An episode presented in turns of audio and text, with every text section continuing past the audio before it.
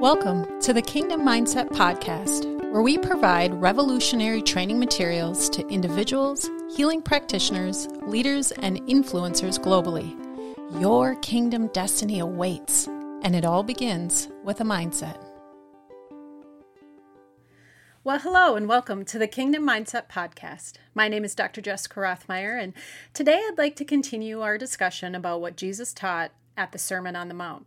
Specifically, today we're going to discuss the Beatitudes found in Matthew chapter 5, verses 1 through 12. When helping my clients to understand how to have the mind of Christ, how to align their emotions and their human will with God's kingdom, I like to begin with the Beatitudes because this is where Jesus began. As Jesus taught this very famous sermon about how the kingdom operates, he was giving the people instruction in how they could learn to live a God honoring lifestyle. In my experience, in order to teach people how to think in new ways, to truly retrain their way of thinking and believing, I found that it is important to start by questioning a person's flawed or misguided beliefs, revealing what has eventually led them to an unhealthy place or dysfunctional lifestyle. Often it is these distorted thoughts and ungodly behavioral patterns that were the very reason they were seeking counsel in the first place.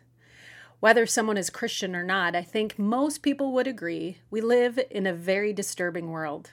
It's filled with violence, rage, anxiety, and division. There is so much disharmony between the people of this world today. People on every continent are suffering right now, mentally and emotionally. And many people have a heightened sense of fear like never before. Things have happened in recent years that have caused families a lot of grief sometimes even resulting in total division. Parents and children turning on one another, different generations being judgmental and dismissive of one another. Our current way of thinking and believing is simply not working, which, believe it or not, has been happening since the beginning of time. Discord and tragedy happen whenever a society relies on the world for its mindset. The only way to have genuine success is to live your life for God by following the instructions found in His Word. So let's take a look at the Beatitudes and reflect on how differently the world would tell you to live your life in comparison, so that the lies and false promises of our modern society can be revealed to you, if they haven't been already.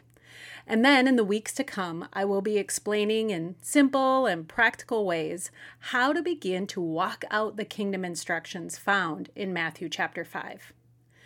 A.W. Tozer, a well known author and Bible scholar, once wrote A fairly accurate description of humanity might be by taking the Beatitudes, turning them wrong side out, and saying, Here is your human race. If worldly advice and our fleshly desires continue to promise us a happy ending, feelings of fulfillment and success, then why is everyone so miserable? Even if you do experience joy by society's standards, isn't it just for a moment? The first beatitude states, Blessed are the poor in spirit. In this world, this word poor would never be favorably viewed. And it really isn't even a word people would try to understand. Because everything we have ever learned or been told in this lifetime has been that money equals happiness. And even if somewhere along the way you might admit through observing the lives of those who do have a lot of money that they're definitely not happy, most people would still say having more money would make their life better. At least it would relieve whatever pain and stress they're currently experiencing. It is very difficult to rewire our natural and instinctive thinking in this area of wealth. For so many people, it is the number one stressor in their life. And as long as a person has this type of thinking and belief system, it is very difficult to find joy in everyday circumstances when so many things around us have to do with money how much money you make might equal how you are seen by the world, whether you are successful or not. How much money you have in the bank might determine whether you have a beautiful home, a new car, can go on a vacation, which would all equal some level of joy or contentment, right? And the amount of money you have saved for retirement will determine whether you will ever get to a point in your life where you can truly relax. People will spin in their own anxiety and self efforts in regards to money for the majority of their lives. Most of us planning for and looking forward to a life stage that may or may not ever come to fruition. And like I've said before, even though there are so many of us who come to that point where we know true happiness is not found in money or our financial portfolio, isn't it difficult to be grounded and have contentment when you do not have enough for the basics or for what you believe you deserve? Remember, living in the kingdom and having a kingdom mindset is very different than living in the world and following in the world's advice and non biblical ways of living. The second beatitude says, Blessed are those who mourn, for they shall be comforted. As a professional counselor, I have made great efforts to comfort those who are in mourning, whether they lost a spouse, a parent, or devastatingly a child. Others were mourning the loss of their functioning body as they received a diagnosis of significant disability. And some would mourn a failed marriage, as one or both of the spouses could no longer continue. There is so much grief in this world. And how do people find true comfort? I have heard from the lips of many, many people, depending on the severity of what they've experienced, that they believe they might be sad or suffer for the rest of their life. This is a very devastating place to be in one's mind, and it will certainly lead to many difficulties in life. Others will choose to avoid the pain and simply filter their emotions through being numb or staying bitter. And yet others will say to themselves, I cannot handle this pain. And they will choose to medicate in any way they know how, also leading to devastating outcomes. There is little good advice this world has to offer, the type that would truly bring a kind of comfort that the human soul desires. The third beatitude says, Blessed are the gentle. Do we really see gentleness being promoted in our world today? Or are people applauded for being bold, assertive, and even aggressive? Those who are loud and demanding seem to get what they want, at least more often than those who are soft and submissive. It seems to me everything from the movies that we watch to modern sitcoms to social media platforms, they are all really emphasizing that if you want to be your authentic self, you should have very big and expressive emotions and never be corrected or criticized for having those emotions, no matter how irrational or devastating your mindset might be. We have now culturally accepted that any emotion or personal perspective that is met with a level of rebuke healthy or not, is considered shaming and should not even be communicated. Even if what is being said might cause a person to stay in an unhealthy lifestyle. You do you, is the saying now. But again, I think we have to ask ourselves, especially with this younger generation, is that really working? How is their mental health, their work performance, and their interpersonal relationships? As a professional counselor, I know that every mental health clinic has a three month waiting list or more. In terms of the general public, they are more unhappy, confused, and exist in a suffering state of mind more than ever before. The next beatitude says, Blessed are those who hunger and thirst for righteousness. This one might be more tricky than any of the rest in comparing it to or explaining it by worldly standards. The worldview of righteousness today is so tainted. There might have been a time in history where people's beliefs about what was good or what was evil would have been pretty similar to a biblical standard. But that is rarely the case today. We are truly living in the times when people are calling good evil and evil good. And that is why we must study God's word for truth, that which is steadfast and has endured the test of time. And if we desire to walk out a Christ like lifestyle, we cannot look to the world for advice, especially in the area of what is right or wrong. In fact, the general belief in the world today is that everything is okay. There's no such thing as righteousness. You get to choose, and whatever you choose is good and should make you happy. But I don't know, is that working? The next beatitude is Blessed are the merciful, for they will receive mercy. Although I would say there are some people in this world who are very empathetic and mercy minded, most people have a strong sense of justice and self righteousness that would cause them to draw some pretty hard lines in the sand about what is or isn't allowed in human behavior.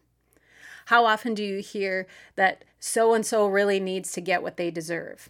That this person or this people group should suffer if they've hurt or offended someone else?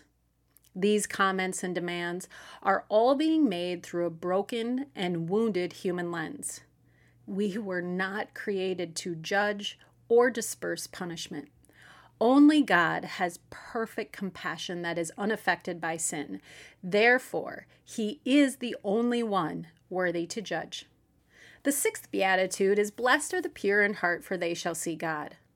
In my many years of counseling Christians and non Christians, there were so many different perspectives about who God is and how he functions. These views were sometimes based on what someone had experienced in their attempts to believe in him, or others were just based on a person's encounters with other Christians, good or bad. Somehow or another, almost everyone comes to the point where they misunderstand who God is and how his kingdom operates.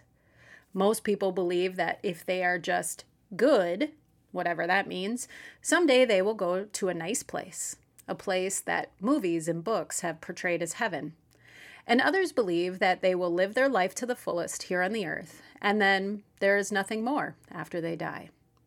With these types of perspectives, seeking to have a pure heart is not that motivating for the average person. Would they believe their heart and mind can be openly viewed and known by an Almighty God? That seems to not be much of a concern for most people. Some people believe they can even hide or disguise their true thoughts and feelings from God. As we know from Scripture, all issues of life flow from the heart. And for those who do not actively seek to love like Jesus, desiring a pure heart, they tend to suffer in very significant ways, sometimes hardening their hearts so as to no longer feel anything and other times experiencing a great deal of mental and emotional distress because of their constant state of heartbreak. It is so sad because this is not what Jesus died for. He came to bring healing to every single individual heart. Beatitude number seven states, Blessed are the peacemakers. Man, this has really been distorted by the world, especially in the last few years, as people demand and protest for justice in ways they hope would bring about unity, but it has done nothing of the sort, nor will it ever through these worldly tactics. It is only when we come into full alignment of having the mind of Christ that we would be able to establish a type of love, acceptance, and genuine equality that would unify people on a global level. Being a peacemaker in the kingdom is very different than the instinctual human attempts in trying to establish peace. Peace is something that cannot be done without having the love of God touch you first. It is only from a place of overflow of God's love that we are able to bring peace, like Jesus, to a very broken, very deceived world. In Scripture, Jesus very specifically says, My peace I give you, not as the world gives, do I give to you. John 14, 27. The world's definition of peace both how they would explain it and how people would expect to experience it is very different than the definition of peace in the kingdom of God, which we will discuss in future episodes. The last two verses of the Beatitudes I will combine, those meaning, You will be blessed when you are persecuted for being a Christian, for putting your faith in Jesus. This kingdom value certainly does not compute for many people in the world. In fact, it is often easy to recognize that no other religion in the world is criticized and condemned more than the Christian faith, especially the name of Jesus. Many people will tolerate talking about God, but as soon as you mention Jesus, now they're upset. They will dismiss you, or perhaps they will actively make fun of you and criticize your Jesus. Learning to not fear rejection and to not seek the approval of man is one of the most important steps as a Christian in our faith journey. Without this milestone being achieved, you will simply not live the testimony that God has ordained each born again believer to demonstrate. In reality, the Beatitudes are a portrait of the ideal citizen in Christ's kingdom. And the word blessed is not like in the world. It's not to have a full stomach or to experience a moment of lustful satisfaction. Rather, Jesus says, to those who seek his kingdom, they will be blessed by a type of supreme and divine disbursement of peace, love, joy, fulfillment, and overall well being in life that can only be experienced through being faithful to your Father in heaven. The blessings that God can give you, they are unlike any physical or monetary wealth of this world. His supernatural gifts and spiritual rewards far outweigh any physical, emotional, or psychological experience you could have. Learning to live in a kingdom culture is to experience a new kind of success, one that will be difficult for non believing friends or family to understand. But be perseverant. Often it is by your fruits of living a God honoring life that those who do not know Him yet seek to understand because of the light, the love, and the hope that you display. In my experience of helping people to discover and hold on to life change, the key to lasting transformation is to truly reject and throw out your old worldly type of thinking and look to these Beatitudes and all of God's Word to be your instruction manual for life. It will be difficult at times. The programming of this modern world is loud and all around you. You will perhaps even suffer ridicule for your weird or odd ways of thinking and behaving. But I promise you, if you earnestly, with all of your heart, mind, and soul, seek the Lord, He will reveal Himself and His ways to you. And then your life will never be the same you will begin to have a type of spiritual peace that no amount of food, alcohol, medication, or even sleep could ever produce. You will experience joy that no amount of drugs, exercise, or fancy vacations could ever bring you. And you will enjoy a type of exhilaration and thrilling purpose that no amount of sex, career goals, perfect marriage, or a parent child relationship was ever meant to achieve.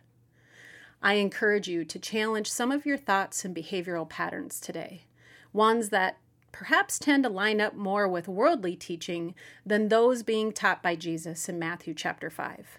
I look forward to the coming weeks as we learn more about and practically apply all of the wisdom and biblical instruction found in the Beatitudes, which will bring healing and freedom to your life in many, many ways. Thank you for listening to the Kingdom Mindset Podcast. Hey, if you enjoyed today's teaching, I would invite you to subscribe to the show and share it with others to bring healing and transformation to the lives of those around you.